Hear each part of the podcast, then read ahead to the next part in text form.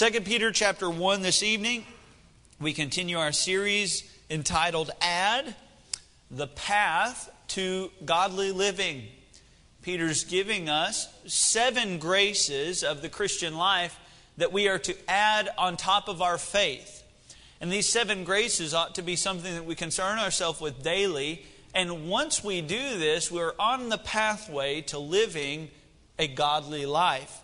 And so, verse number one of 2 Peter, chapter number one, the Bible says Simon Peter, a servant and an apostle of Jesus Christ, to them that have obtained like precious faith. And I like that part. It sticks out to me, it speaks to my heart, because we have obtained like precious faith, just like Peter had, and just like Paul had. They certainly had a walk with God that I envy, but the faith that they believed in is the exact same faith that I have. It's the same Christ, it's the same power, it's the same Holy Spirit that indwells me, that indwelled them, and that's an encouragement to me. They were great Christians, but there is nothing keeping me from being a great Christian except me. and so that's a blessing that we have the same kind of faith that they had. We've obtained like precious faith with us through the righteousness of God and our Savior Jesus Christ. Grace and peace be multiplied unto you through the knowledge of God and of Jesus our Lord, according as his divine power hath given unto us all things that pertain unto life and godliness. Now, when his divine power gets involved in something, it's the power that says, with men this is impossible, but with God all things are possible. We have His power, we can do anything. The, the Bible says in uh, Philippians 4.13, I can do all things through Christ. But we need His strength because the verse says, which strengtheneth me. And the Bible now is telling us that according to His divine power, with God, nothing is impossible. And that's the power that's equipping us to live a godly life. He hath given us all things uh, that pertain unto life and godliness through the knowledge of Him that hath called us to glory and virtue, whereby are given unto us exceeding great and precious promises, that by these ye might be partakers of the divine nature, having escaped the corruption that is in the world through lust. Now, the divine nature is given to us at the moment of salvation. That's where it says, Behold, all things, old things are passed away, all things are become new. Our old man is now no longer the boss, but our new man, a new life given to us to live a godly life, a life that would represent our relationship with Christ, that's the, the, the life that we're talking about here, the life that God has given us according to his divine nature. Now, verse number five, we pick up our passage that we've studied the last uh, three or four weeks, and then we'll go in verse six and study this week. And beside this, giving all diligence, that means make haste Focus on this. Work towards this. You should get in all earnestness do this, giving all diligence. Add to your faith virtue, and to your virtue knowledge, and to knowledge temperance. Let's pray. Heavenly Father, we thank you so much for the time that we have tonight. I pray that you would bless in the few moments that we do have together. And Lord, may this message be help, uh, be a help to someone. May it be challenging to someone else. May it be an encouragement. May it bring conviction. Lord, we know that your Holy Spirit can do all sorts of different things with the Word of God when it is preached. Lord, I just pray that you would direct me in the way that you would have me go so that I would not hinder the Holy Spirit's work tonight in our service. I pray, Lord, that you'd fill me with your Spirit. Guide me, I ask, in Jesus' precious name. Amen. Now, we said Peter is talking to saved people. The reason we know that is because he says, to those that have obtained like precious faith. We don't have faith unless we know Christ. Our faith is in Christ. On, solid, uh, on Christ, the solid rock I stand, all other ground is sinking sand. Our faith is in Jesus. So he's talking to saved people. And so he says, add to your faith. That was the first study that we looked at. The foundation of faith. If you don't have faith in the Lord Jesus Christ tonight, there is no reason for you to pay attention to anything else I'm going to say. Because you must be saved to think like a saved person. You must be saved to live like a saved person. That's just the way it is. At least to live like a saved person with the power of the Holy Spirit. And so we must be very cautious not to just assume everybody's saved. I even believe in this church. We ought to be very cautious not to believe that somebody that's gone to church for 30 plus years automatically gets saved. It's not a customer loyalty type of program. Just because you've been saved for a lot of years, that does not matter when it comes to standing before God. The only thing that matters when you stand before God will not be the works that you did here on the earth will not be the things that you accumulated here on the earth. It will not be the relationships you had or the people that you saw saved. All that will matter at the, uh, the great white throne of judgment in this particular case is if your faith is in Christ. And if your faith's not in Christ, you're going to be standing at the wrong judgment. So be sure. Uh, in fact, Peter says it like this Brethren, uh, make, make sure of your calling and election. You got to make sure that you're saved, make sure that you know that. So the foundation is on our faith. And here's what I liked about that study our faith does not have to be feeble. Now, I'll say this a lot of ours is. But it does not have to be. You see, Jesus talked about mountain moving type of faith. And sometimes we take that as if it's just a picture of what our faith can do. But I think that you can take Jesus literal. There are mountains in the Christian life that must be climbed. And Jesus says if you have the faith, you can just move them out of your way. Why do we have such a feeble faith? Because the faith that Jesus spoke about was mountain moving, water walking, demon drowning type of faith we can have that faith. The same faith that was available for Peter and Paul is the same faith that we can have. But a lack of faith in our life is directly in correlation to the presence of doubt in our life. Uh, we talked about this. There's a lot of Christian teachers, well meaning certainly, that want you to think that doubt uh, can exist in the life of faith. But when you study Scripture, you find that the apostles were actually limited in their power when doubt was present. So faith is exactly the absence of doubt in your life.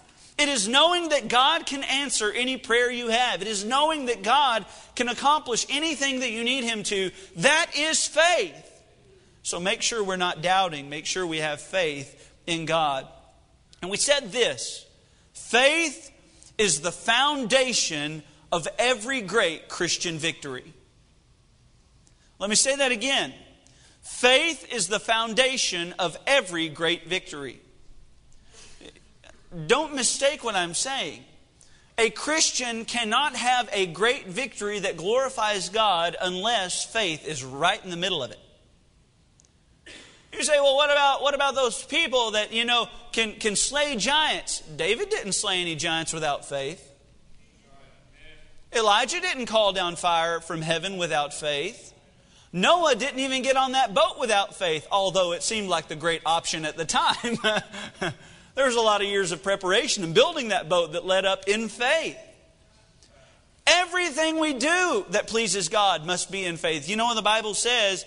It is impossible to please God without faith. So we must have a foundation of faith. How's your faith? Is it strong? I know this that the Bible says faith cometh by hearing and hearing by the word of God. So so we must have the word of God daily in our lives if we're going to have any type of faith. How is your faith? Number 1 we looked at the, uh, the foundation of faith. Number 2 we looked at the value of virtue. The value of virtue. And what that was so important for us to know is now that we have this divine nature in God, we ought to see that the life that we used to live was not worth living. Friend, if you got saved off of a bar stool, you got to understand that the church pew is a whole lot better place than the bar stool. And if you have Christ living in your life, you'll recognize that truth. And you'll know that the nights where you can't remember are not nearly as good as the days when you remember God working in your life. We have that divine nature And so, value of virtue, virtue was defined as moral excellence. You see, God is morally excellent in every area you can imagine. He is morally excellent in honesty. He is more, morally excellent, excellent in integrity and purity. He is morally excellent in every area of life. And our goal as Christians is that we would begin to look like Him. The value of virtue. Number three, last week we studied this the need for knowledge the need for knowledge. Now, we talked about how odd it seems that knowledge would follow virtue. Because uh, one would assume that it would be necessary for knowledge to exist before virtue could exist. In other words, I've got to know it's wrong to drink alcohol before I know not to drink alcohol. And that would be the normal nature of things. But we talked about how more morality is answers a lot of questions for us. You see, eh, I don't need the Word of God to tell me it's wrong to steal from Brother John. I mean, he doesn't have much, but it's wrong if he did have something. And I don't need the book of the law to tell me that that's wrong. That's been written on our hearts. In fact, you study Romans chapter 1. The law of God has been written on our hearts. So certain things have been wrong. You ever thought about this? Cain and Abel didn't know it was wrong. Cain didn't know it was wrong to kill Abel. The Mosaic law hadn't come yet. Uh, the Ten Commandments certainly wasn't there. God hadn't given any other rules, to my knowledge, other than don't eat of the tree of the knowledge of good and evil. And now he said you can't go back to Eden. I don't think that was much of a temptation with an angel with a flaming sword. But, but just so I'm saying, there weren't many rules made yet, and yet Cain understood it was wrong to murder his brother. Why? Well, because morality answers a lot of questions that Christians struggle with. It's just good to be good. And even before I have to go on these long lectures with my children, most of the time they know when they did wrong. So knowledge doesn't always have to precede uh, virtue, but the things that morality does not tell us about, knowledge is necessary. As we begin to learn more about God, as we begin to learn about His character, you see, God doesn't always do good because uh, uh, sometimes it's wrestling Him to do it. Uh, obviously, God's character kind of makes Him do uh, holy things and righteous things. But what we must understand is we should just do good when given the opportunity. And that's where knowledge comes in necessary. When given the opportunity to act like God, we should. Knowledge is necessary. This is accomplished as we work as hard as we can and let God do all that He can in our lives. We said this, Philippians chapter 2, I'll revisit this because it's so important. Philippians chapter 2, verse 12 says this it's the definitive passage on this the relationship between us working and God working in our lives. Wherefore, my beloved, as you have always obeyed, not as in my presence only, but now much more in my absence. What's the next words there? It says, Work out your own salvation with fear and trembling. You're doing that. You're doing that. Work out your own salvation. It is your responsibility to live out the Christian life. But then it says in verse number 13 For it is God which worketh in you, both to will and to do of his good pleasure. So God not only gives you the capability of performing his will, he also gives you the desire to do his will. So God and you are working at this Christian life thing, and your responsibility is to want to live the Christian life. Your responsibility is to live the Christian life, but God gives the capability. You understand? Without God, it is impossible. With God, all things are possible. Peter, uh, uh, Paul said, "I know that in me uh, dwelleth no good thing that is in my flesh, and then he goes on to say, For to will is present with me, but how to do the things that I would, I know not.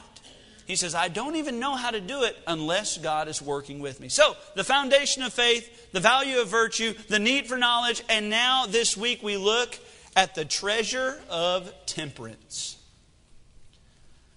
Now, don't think that just because it's buried in the middle of some list in the Bible, this is not incredibly important. All scripture is given by inspiration of God and is profitable for doctrine, for reproof, for correction, for instruction in righteousness. Every word of God was given to you for a purpose. And God, here, through the Apostle Peter, says we should seek to add temperance to our lives. Now, most of us don't know how to define temperance, to be honest with you. Most of us don't even know what it is. It's a word that we're not familiar with, that we don't often use.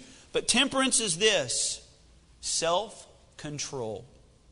The virtue of one who masters his desires and passions, especially his sensual appetites.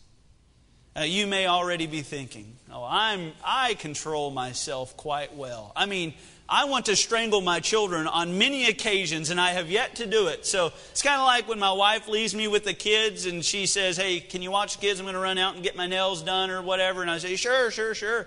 I'm not worried if the house gets messy. I'm not worried if the kids get fed. I'm not worried if uh, they cry. I'm not worried about any of that. My only goal is that they survive, okay? And if we can make it with all three of them still at least barely breathing the, at, uh, when she arrives home, mom will fix the problem. We, we, we do have self control in certain areas, but I would say that if we really evaluated our life, no, no, no, no, no, no, let me say it like this, better said like this. If we really let the Holy Spirit evaluate our life, when we evaluate ourselves, we grade on a curve, don't we?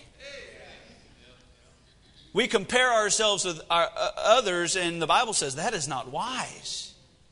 And we ought to be like the psalmist Search me, O God, and see if there be any wicked way in me. If we allow the Holy Spirit to look at our life tonight, we would all agree that in some areas we're doing okay, but there are other areas we're failing miserably.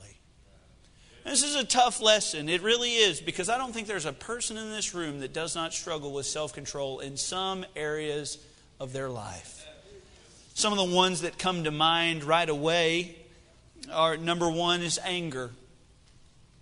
Well, sometimes, given the right situation, maybe I'm a little sleepy, maybe you know, I haven't eaten well. And, and, by the way, your physical directly affects your spiritual. And when you don't get rest and when you aren't eating well, and, and I mean, when McDonald's is the, you know, mainstay in your diet, you got to be on the lookout because when you aren't feeling well, oftentimes you don't act well spiritually. And given the right set of circumstances, I've been known to fly off the handle. I'm not doing well in this area, and maybe you aren't as well. The Bible says in James chapter 1 verse 19, "Wherefore, my beloved brethren, let every man be swift to hear, slow to speak, slow to wrath." Aren't you so glad that God is slow to anger? Bible calls him patient and long suffering. Long suffering towards us. I need all of that. But so do those around us. You know, everybody makes mistakes, our wives included. Wives, your husband makes, makes mistakes all the time. I told my wife before we ever got married while we are still dating, I said, Now understand this guys are dumb, and I am not the exception to the rule we must understand that our children will misbehave and our employer won't treat us fairly, and all these things will take place. But self control is not dictated to us by those around us. we must understand that it's biblical to be slow to wrath, and it makes us resemble God when we are slow to wrath. So we must be temperate in anger, we must be temperate in our speech. We must be temperate in our speech. But we ought to just, we ought to be very careful of how we talk. Especially in those moments when, like, we react. Because we can kind of choke down the words or we can choke down the ways that we say things in easy times, but when given the right set of circumstances, you know, when the when the hammer hits the thumb, or, or that person cuts us off in traffic, even though we just cut them off five miles down, you know, before on the road. But, but given the right set of circumstances, we all are prone to lash out. We've got to be careful what we say. Right now, I'm in the process of teaching my daughters how to have clean speech. And, and they found they used to find it just incredibly humorous to say the word poopy all the time. It was the punchline to every joke knock, knock, who's there? Poopy! and it just, I was like, let me teach you how to say a joke. That, that's awful. That, and, and it just, for a week, and it just got too much. And I said, girls, y'all are beautiful. Let's have a clean speech. Let's just, let's just have a clean speech. And I've really, it's convicted me, it's challenged me that I ought not say words that I don't want my daughters saying. We must have a clean speech. Let your speech be always seasoned with grace, seasoned with salt, that ye may know how ye ought to answer every man. We ought to be careful and temperate in our speech. We ought to be temperate in our critical spirit. Boy, I struggle with this one, y'all. I am cynical because of my father, okay? I'm just telling you, I got his good looks, but I also got his cynicism.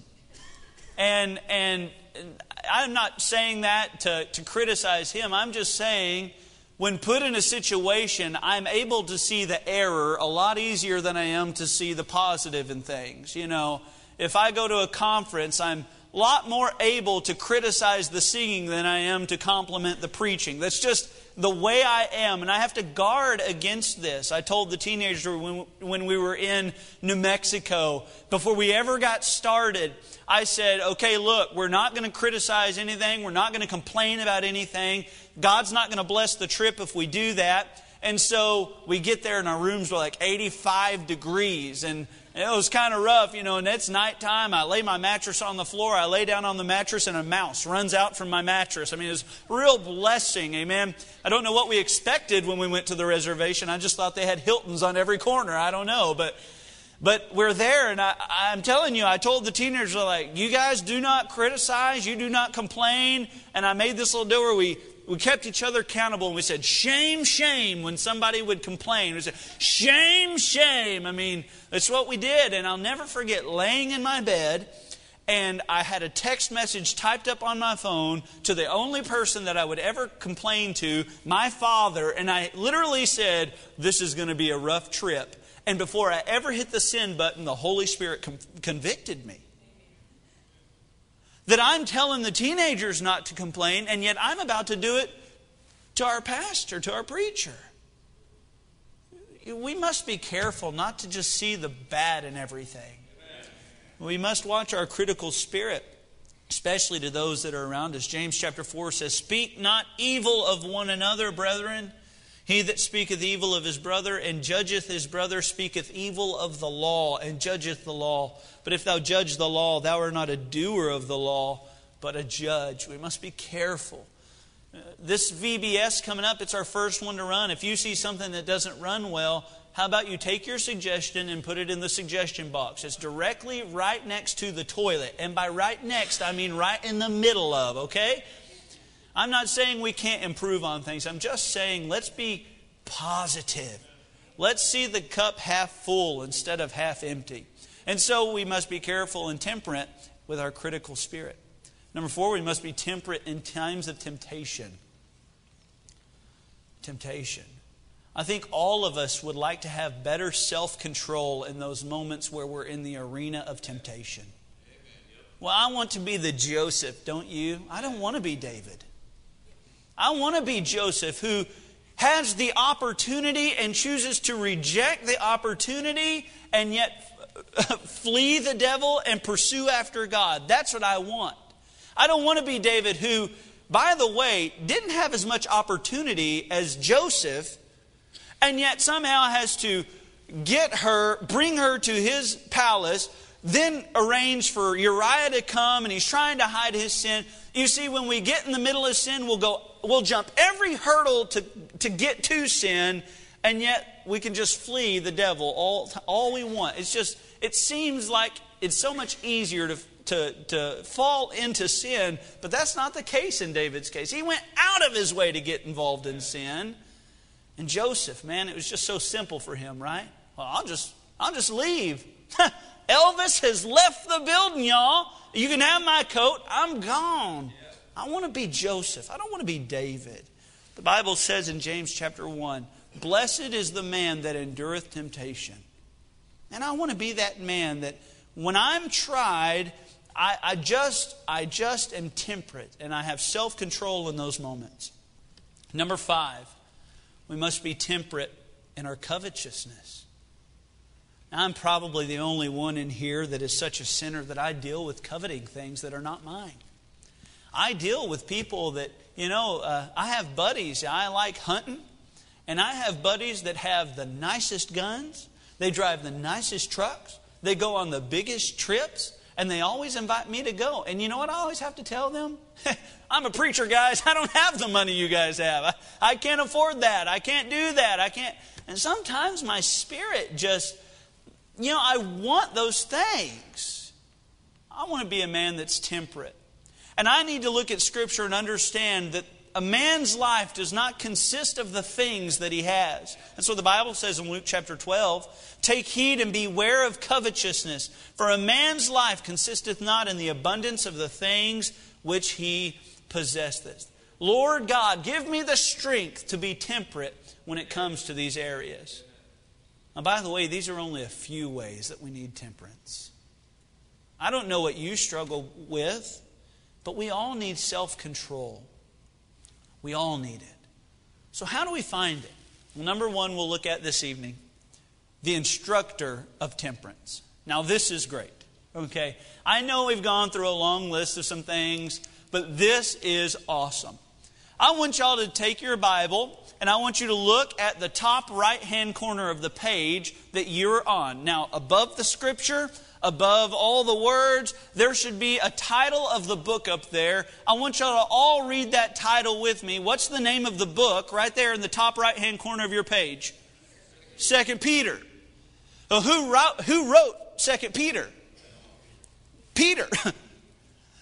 and Peter is teaching us to have self control.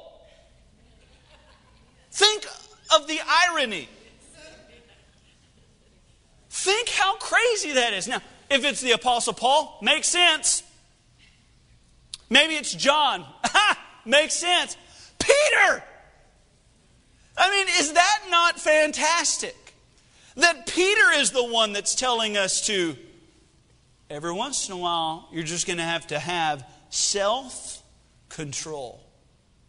Now, Peter, what about the Mount of Transfiguration? You remember that? Hey, Peter, remember when the Lord told you that you would deny him? How about that moment? Where was your self control then? Hey, Peter, how about when you stepped out of the boat? By the way, he was the only one that had the faith to step out of the boat. But how about when you stepped out of the boat and you didn't have enough self control to keep your eyes on Jesus? Hey, Peter, what about all of these times? Where was your self control at there, Peter? Why weren't you temperate in those moments? I believe that if you read through Scripture, you find that Peter is just a testament to God's work of grace in someone's life. The guy that we read about in the Gospels is not the same guy we see in the book of Acts. We find a man who's bold. We find a man who loves God. We find a man throughout Scripture as he's encouraging these churches and these saints. We find a different man than the book of, uh, or the Gospels. Aren't you glad that God changes people? Now, oftentimes we don't give them the opportunity to change.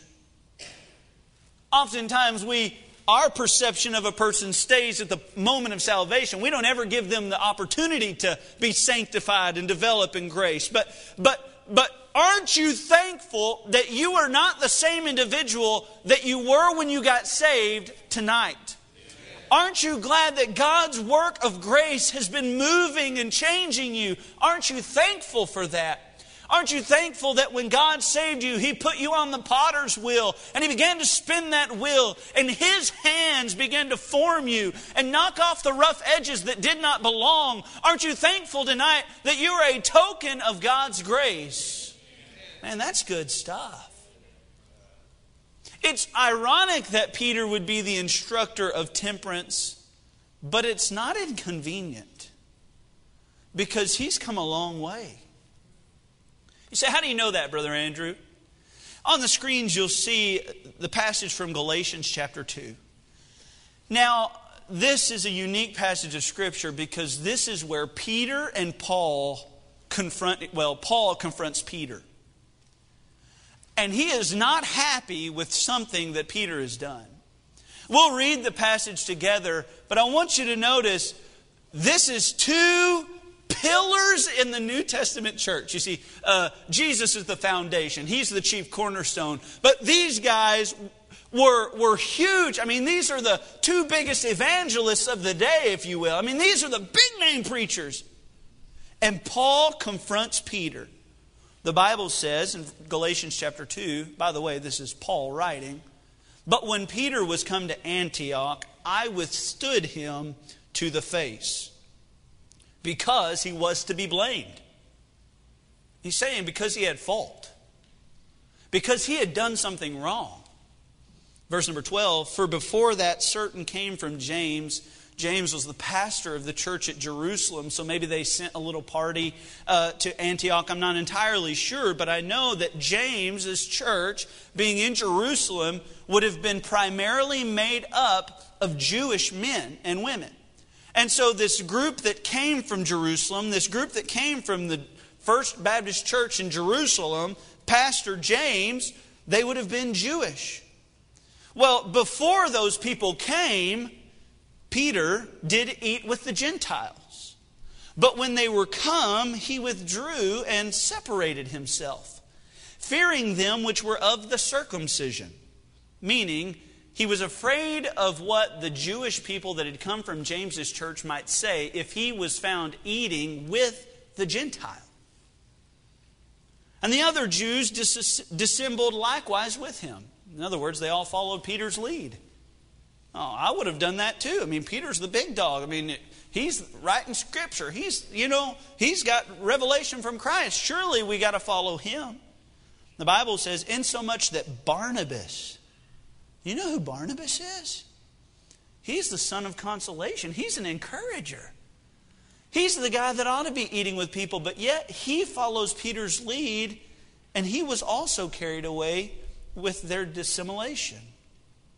But when I saw that they walked not uprightly according to the truth of the gospel, I said unto Peter, Before them all, if thou, being a Jew, livest after the manner of the Gentiles, and not as the Jews do, uh, as do the Jews, why compellest thou the Gentiles to live as do the Jews?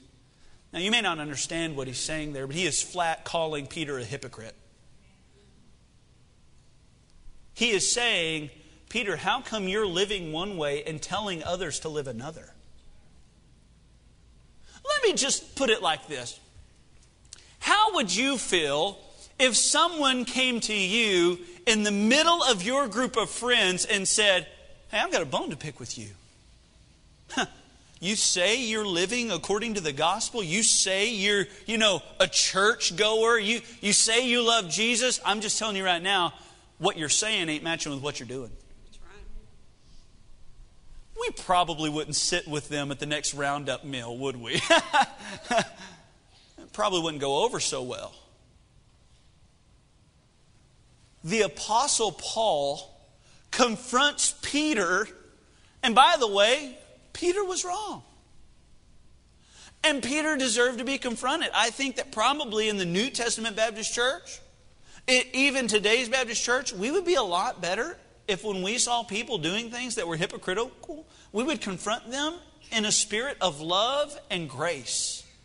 And we say, This isn't right except we're too embarrassed or we don't want them to you know, think that we're in their business. No, let's encourage, edify one another to walk after Christ. That's literally the reason we come to church. Forsake not the assembling of yourselves together. And so much the more as you see the day approaching. Why? So that we can encourage one another and help each other be more godly. Peter did, uh, Paul does this in Peter's life. You say, how do you know that Peter was temperate? Did you know that Peter wrote books of the Bible? He could have used them as like his rebuttal. This is the only time in Scripture we hear about this. If I had been Peter, uh, 1 Peter chapter 1, uh, Paul's a jerk. Peter, uh, an apostle, called to serve the Lord Jesus and uh, can't really stand Paul. Good preacher, not much on conversations. But yet we never find that. And, and then he would have probably been like, you know, if it was me, even if I acknowledged that I was wrong, like Peter probably did, I would have probably thought to myself in the back of my mind, he could have chosen a better time to do it. I mean, he, he approached me right in front of everybody. Look, before them all. Isn't that what we want? We want people to, to encourage us to live godly the way that we want them to, right? We, we don't want them to do it like before everybody. Don't approach us in the middle of choir practice and tell me I'm not living like God, you know. But, but that's what happened. If nothing else, Peter could have probably said something like, yeah, his discretion isn't the best. But we never hear of it again. You know what that is? Temperance. Having the opportunity to lash back and not. Self control. You know what? Even if Peter, I believe Peter had grown leaps and bounds in this area of temperance and self control.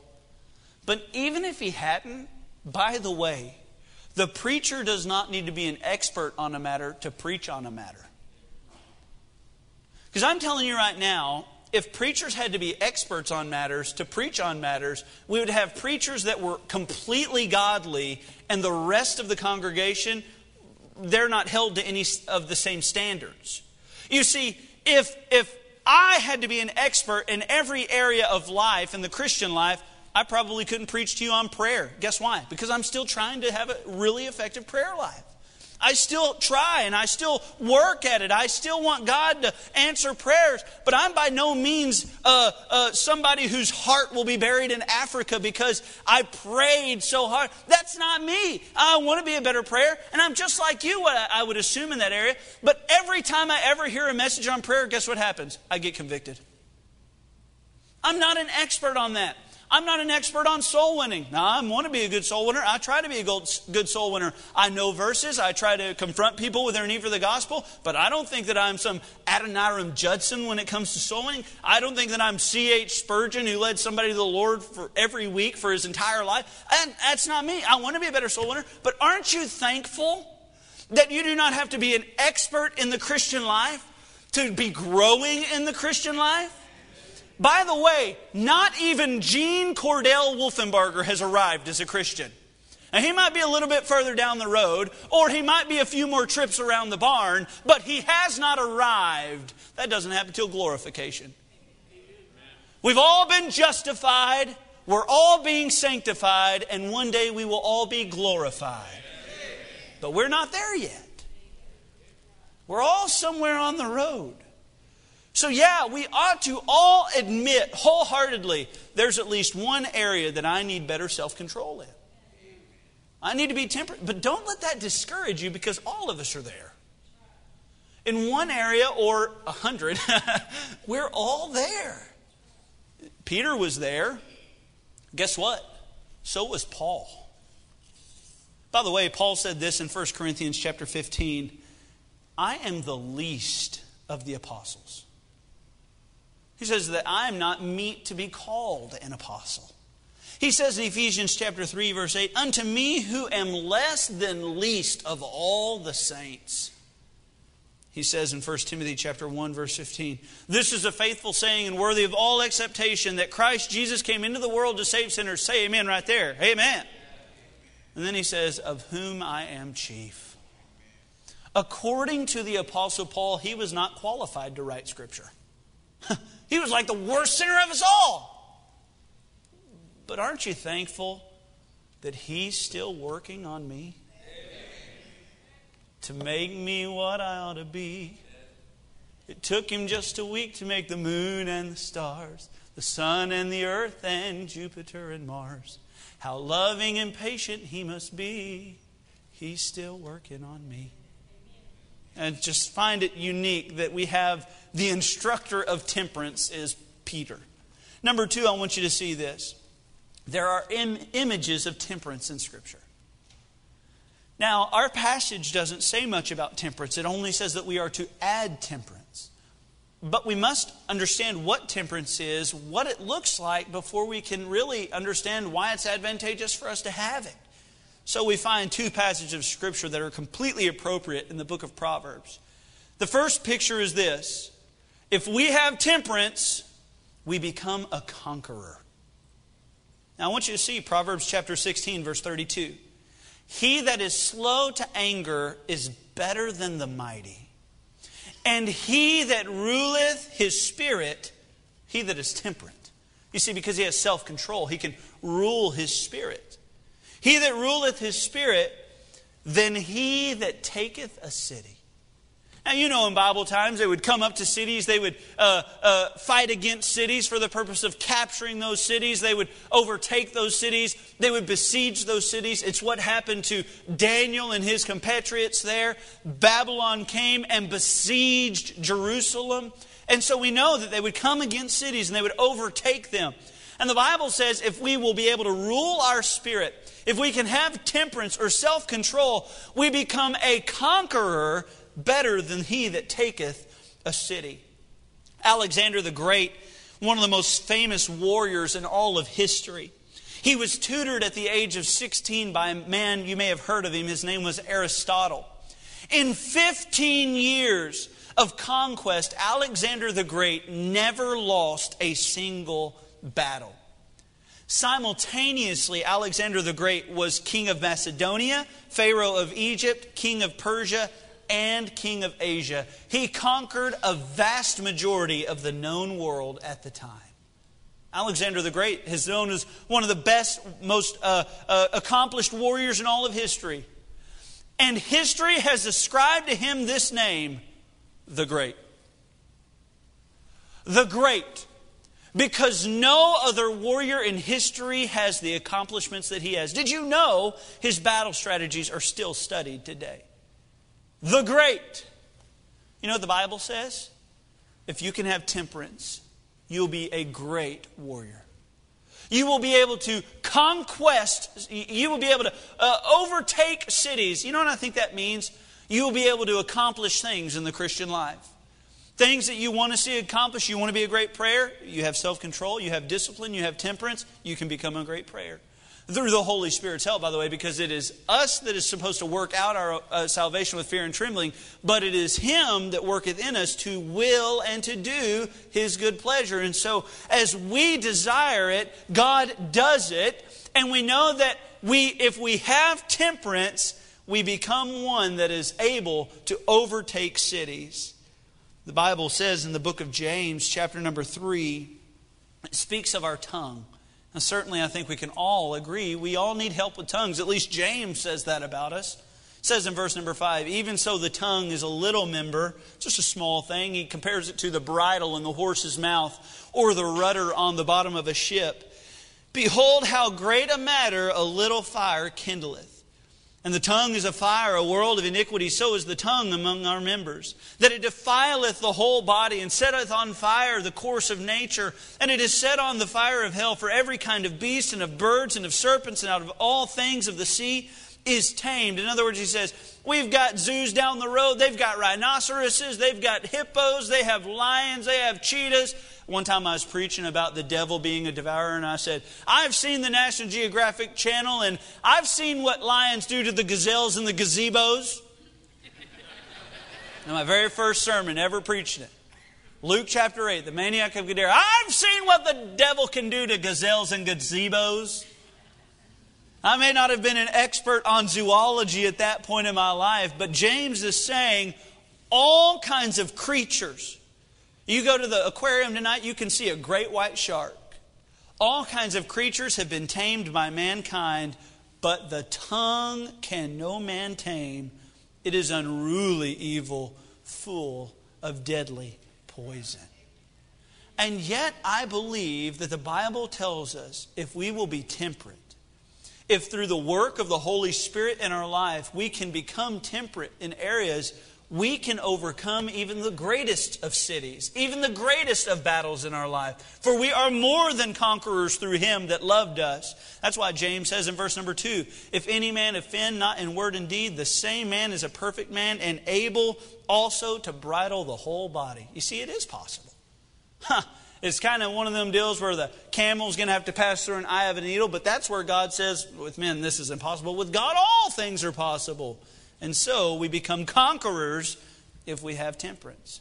Here's the sad thing, though. Number two, we become conquerable if we do not.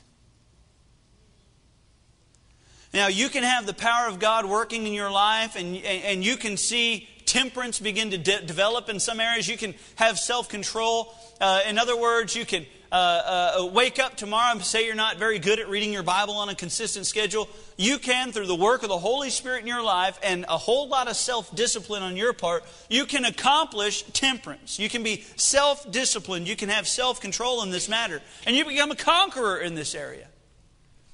But if you choose not to, here's the result you become so incredibly vulnerable. Proverbs chapter 25, verse 28 says, He that hath no rule over his own spirit. See, this is the opposite of what Proverbs chapter 16, verse 32 told us. He that hath no rule over his own spirit is like a city that is broken down and without walls. You see, both involve cities. And, and, the Bible tells us that if you have temperance, you can become a conqueror of those cities. You become greater than the man that can walk in and conquer a city on his own. But if you fail to have temperance, if you fail to add that to your faith, here's what happens you become prey to anything. You know, you can look through Scripture, you can find great men of God that fail. David, Abraham, even. You can find men who you look up to Moses.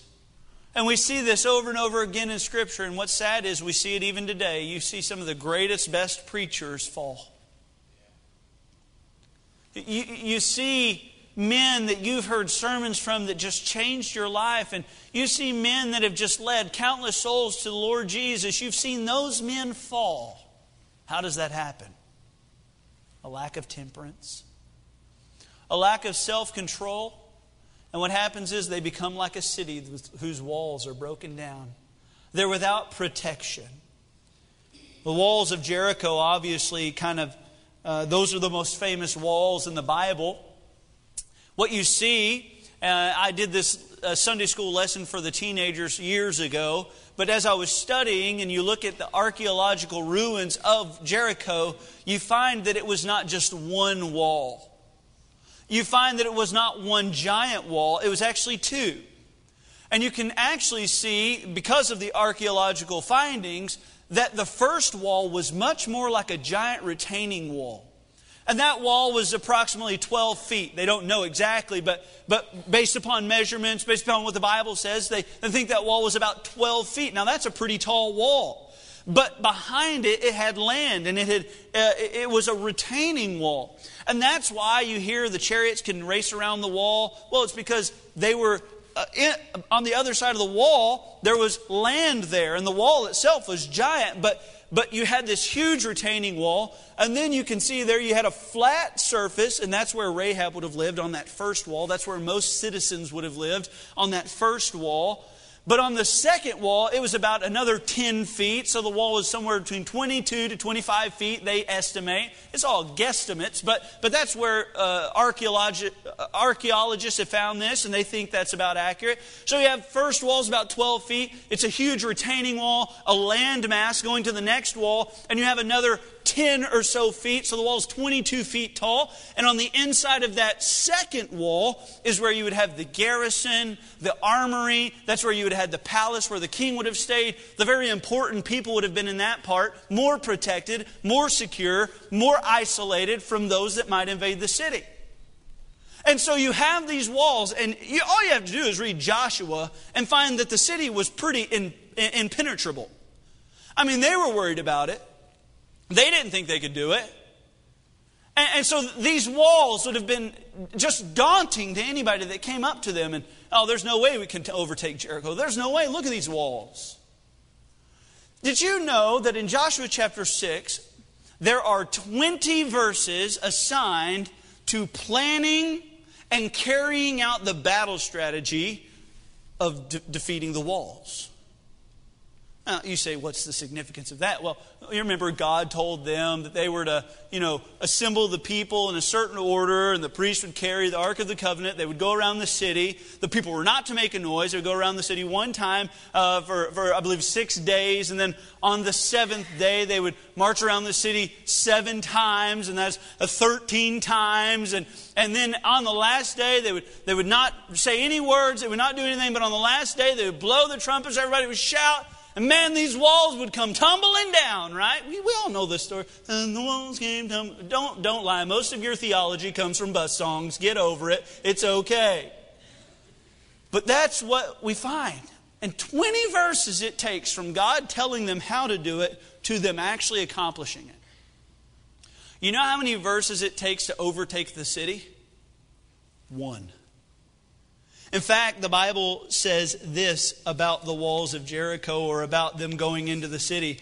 The Bible says in Joshua chapter 6, verse 21, and they utterly destroyed all that was in the city, both man and woman, young and old, oxen, sheep, and ass, with the edge of the sword. 20 verses to defeat the walls. That, that's 25. I don't. 20, 20 verses to defeat the walls one verse to defeat the people in the city. It's almost like the people in the city didn't even grab a sword.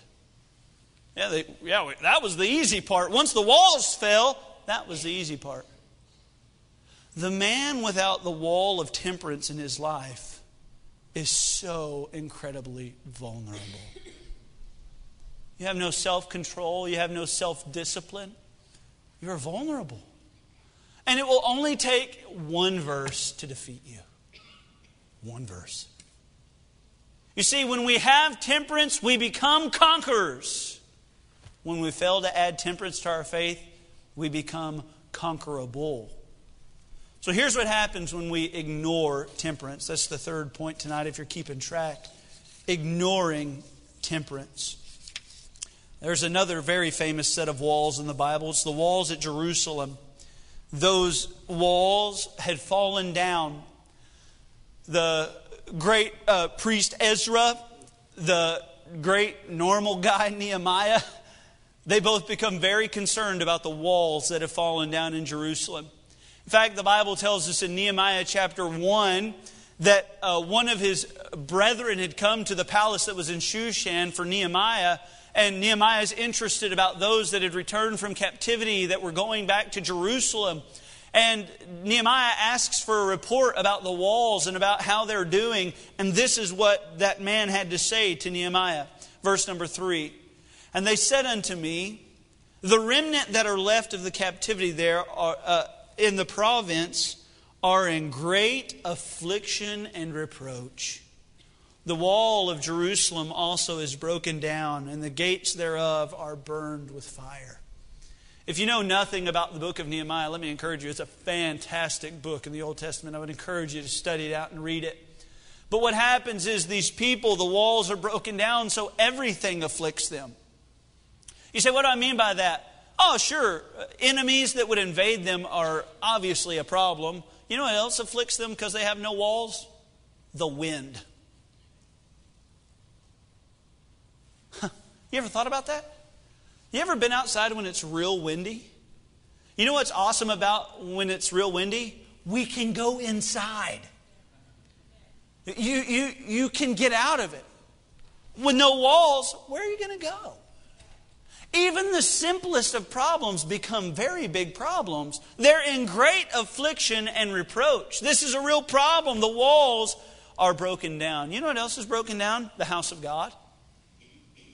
But Nehemiah returns. Ezra's already there. Those people that had gathered. Nehemiah's main concern and first priority is not fixing up the house of the Lord.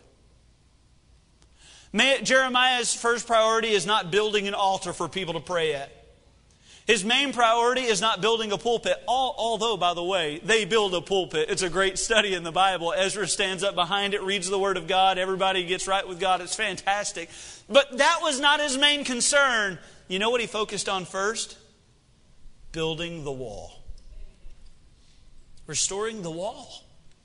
Why? Because if you don't have a wall, you don't have a city. Uh, if you don't have a wall, all you have is property. If you don't have a wall, you have no claim to the city because whoever wants it can have it. You've got to have a wall. There's, there must be something that can protect you. There must be something that can separate you from those that would afflict you. The wall must be set. The man of God that chooses to have no rule over his own spirit is like a man, is like a city who has broken down walls. The first priority of every Christian in this room ought to be to add temperance to our life, to add a little self control. It's becoming so unpopular in this day and age as our kids sleep in till 3 o'clock in the afternoon. But we must add some self control to ourselves and teach our children how to have self control. This is just so simple, but the Bible is very, very plain on the matter. We must be temperate in all things. Because here's why the Apostle Paul tells us a little bit about temperance. You know that the Apostle Paul says a lot about. Um, athletics and he talks about people that are running races. This passage is no different. 1 Corinthians chapter 9 says, Know ye not that they which run in a race run all, but one receiveth the prize? So run that you may obtain. Don't enter the race just to participate, enter the race to win. If you're going to be in a race, try to win. I'm going to teach my daughter, try to win. And if you have to trip somebody, try to win. Uh, so it's biblical. You see, it's biblical. But if you're going to run in the race, you try to obtain the prize. And every man that striveth for the mastery, if you're going to get serious about winning the crown of Jesus Christ, if you're going to get serious about winning the prize that is available for Christians, if you're truly going to try to do it, you must be temperate in all things. You must control yourself. You must have self control. Now, they that do it obtain a corruptible crown. He's talking about uh, you know, you run in the Olympics, you get a medal, that so what? That goes away. Like preacher said this this morning, you leave it for the next guy. But we an incorruptible. I therefore so run, not as uncertainly, so fight I not as one that beateth the air, but I keep under my body and bring it into subjection. Look at this lest by any means, when I have preached to others, I myself should be a castaway. Paul was worried about becoming one of these great preachers that touched the lives of so many. He was worried about becoming one of those and falling and undoing all that he had done all those years. Paul says the result of a man that is temperate in all things is a man that strives for the crown. The result of a man that is temperate in all things is a man that tries to win. But guess what? The result of a man who has no self discipline, who has no self control, who has no temperance, here's the result. You don't know why you're running, and you don't know how to run. He says, I know why I'm running to win the crown, to win the prize. I know I'm running. And then he says, So run I, run I, not as one that beateth the air. Now, what a, what a funny looking picture that Paul puts there. You remember Rocky? You know, you know, he's running down the road and he's punching at nothing. Have y'all seen that? I thought about putting a YouTube clip up here, but I just thought we could all use our imagination. But Sylvester Stallone, he's going down the road. You know, he's got his uh, his like gray sweatsuit on. He's got his black toboggan on. You know, he's dun dun dun dun dun. dun. What is he punching? No one. I, I got news for you. The Russian's not standing in front of you yet, Rocky. What's he doing? Well, in boxing, it's called shadow boxing. You see, there's a lot of guys, they'll stand in front of a mirror and they'll, and they'll punch and they'll dodge and they'll try to evade. You know what? Anybody that's ever tried shadow boxing has won. Undefeated. Undefeated. The result of trying to beat your shadow is this you never get punched back. Now, you may look like you know what you're doing, you know, with all your jukes, and you got to, you know, wipe the snot off your nose, I guess, you know, that's what they do. But, but there, You can do that all day long and look awesome. You know what changes? When someone in front of you is trying to punch back. That's when you turn into the junior hire.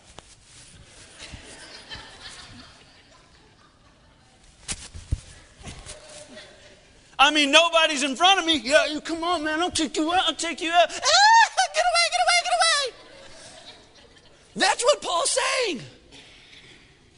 He's saying, So run I, not as one that beateth the air. Anybody can beat the air. Anybody looks like they know what they're doing when they beat the air. I'm fighting a real adversary. He says, I fight the devil every day. I struggle. I have to fight. This is real. Sometimes I get knocked down, sometimes I knock him down. But the struggle is real. A lot of Christians are just playing around. They look like they're living the Christian life. They're not. They're not temperate in all things. I'll never forget last year, a great church member in, in this church convinced me and my wife to let my daughter play, I think it's called Starburst Softball or whatever, uh, some star something softball. And I thought, man, this is a great idea. I, you know, I want my daughters to, if they're not going to be athletic, I want them to at least not be like uber girly. Like, you know, if, a ball comes their way, I don't want them to curl up in the fetal position. I want them to be able to know what to do with the ball, whether they pick it up and throw it back or they kick it back. So I was like, yeah, this is awesome. I'll let Caitlin play. I should have known. Do you know how difficult the rules of baseball are to explain to a three year old? How would you explain it? Well, you see, Caitlin, you're going to go up into this little box, this, this box that's drawn out, okay? You got that. You stand in this box, and they're going to put this ball on the tee. And then, and then you're going to put the bat on your shoulder, and you're going to swing the bat, and you're going to try hitting the ball. And if you hit the ball, you're going to run. Where do I run? Well, you run to the base. Which one? Uh, well, you run to first, so that's, that's the one up, you know, that way. You run to first. Okay. Do I stop? Well, that, if you hit the ball really hard, think about how awful that is. Uh, you just run to one. And then, so you cannot imagine how difficult it was explaining the rules of baseball to my daughter. I just went out there and walked her to the base every time. Like, good, good hit, Caitlin, let's run, you know? And then the one little kid, his parents wouldn't come out, and I was like, all right, so we're going to stop laying in the ground and making dust angels. We only do that in the snow, okay? We can't make dust angels, we got to make snow angels. And when we're on the baseball field, we're not doing dust angels, all right? So so we got to run. It, it was just the worst. But it did make my day when one poor little kid, I'm not sure who it was, if it was your kid, sorry. One little kid hit the ball, and no matter how many times he did it, he would always run to the ball. Every time. How many games, babe? Maybe six games? Every time. He had no idea where he was going. He just knew he was going to go get the ball. I mean, everybody's like, get the ball, get the ball. Well, we're not talking to you. You just hit the ball. You go to the, get the ball, get the ball. Okay, I'll get the ball. I mean, it was just wonderful. Oh, man. It was just fantastic. When I was playing Little League, I'll never forget, uh, one kid got up there and this may have been me. I can't recall, but I'm not sure. But one kid got up there, hit the ball. He runs to the pitcher's mound, to third base, to second base, to first base, back to home. He had no idea where he was going. It was wonderful. The sad reality is, though, that, that sums up a lot of Christians' lives. They don't know where they're going, they don't know how to get there. And they certainly don't have the Spirit of God empowering them to get there. We must be temperate in all things. We must add to our faith virtue. We must add to our virtue knowledge. And to our knowledge, temperance or self control.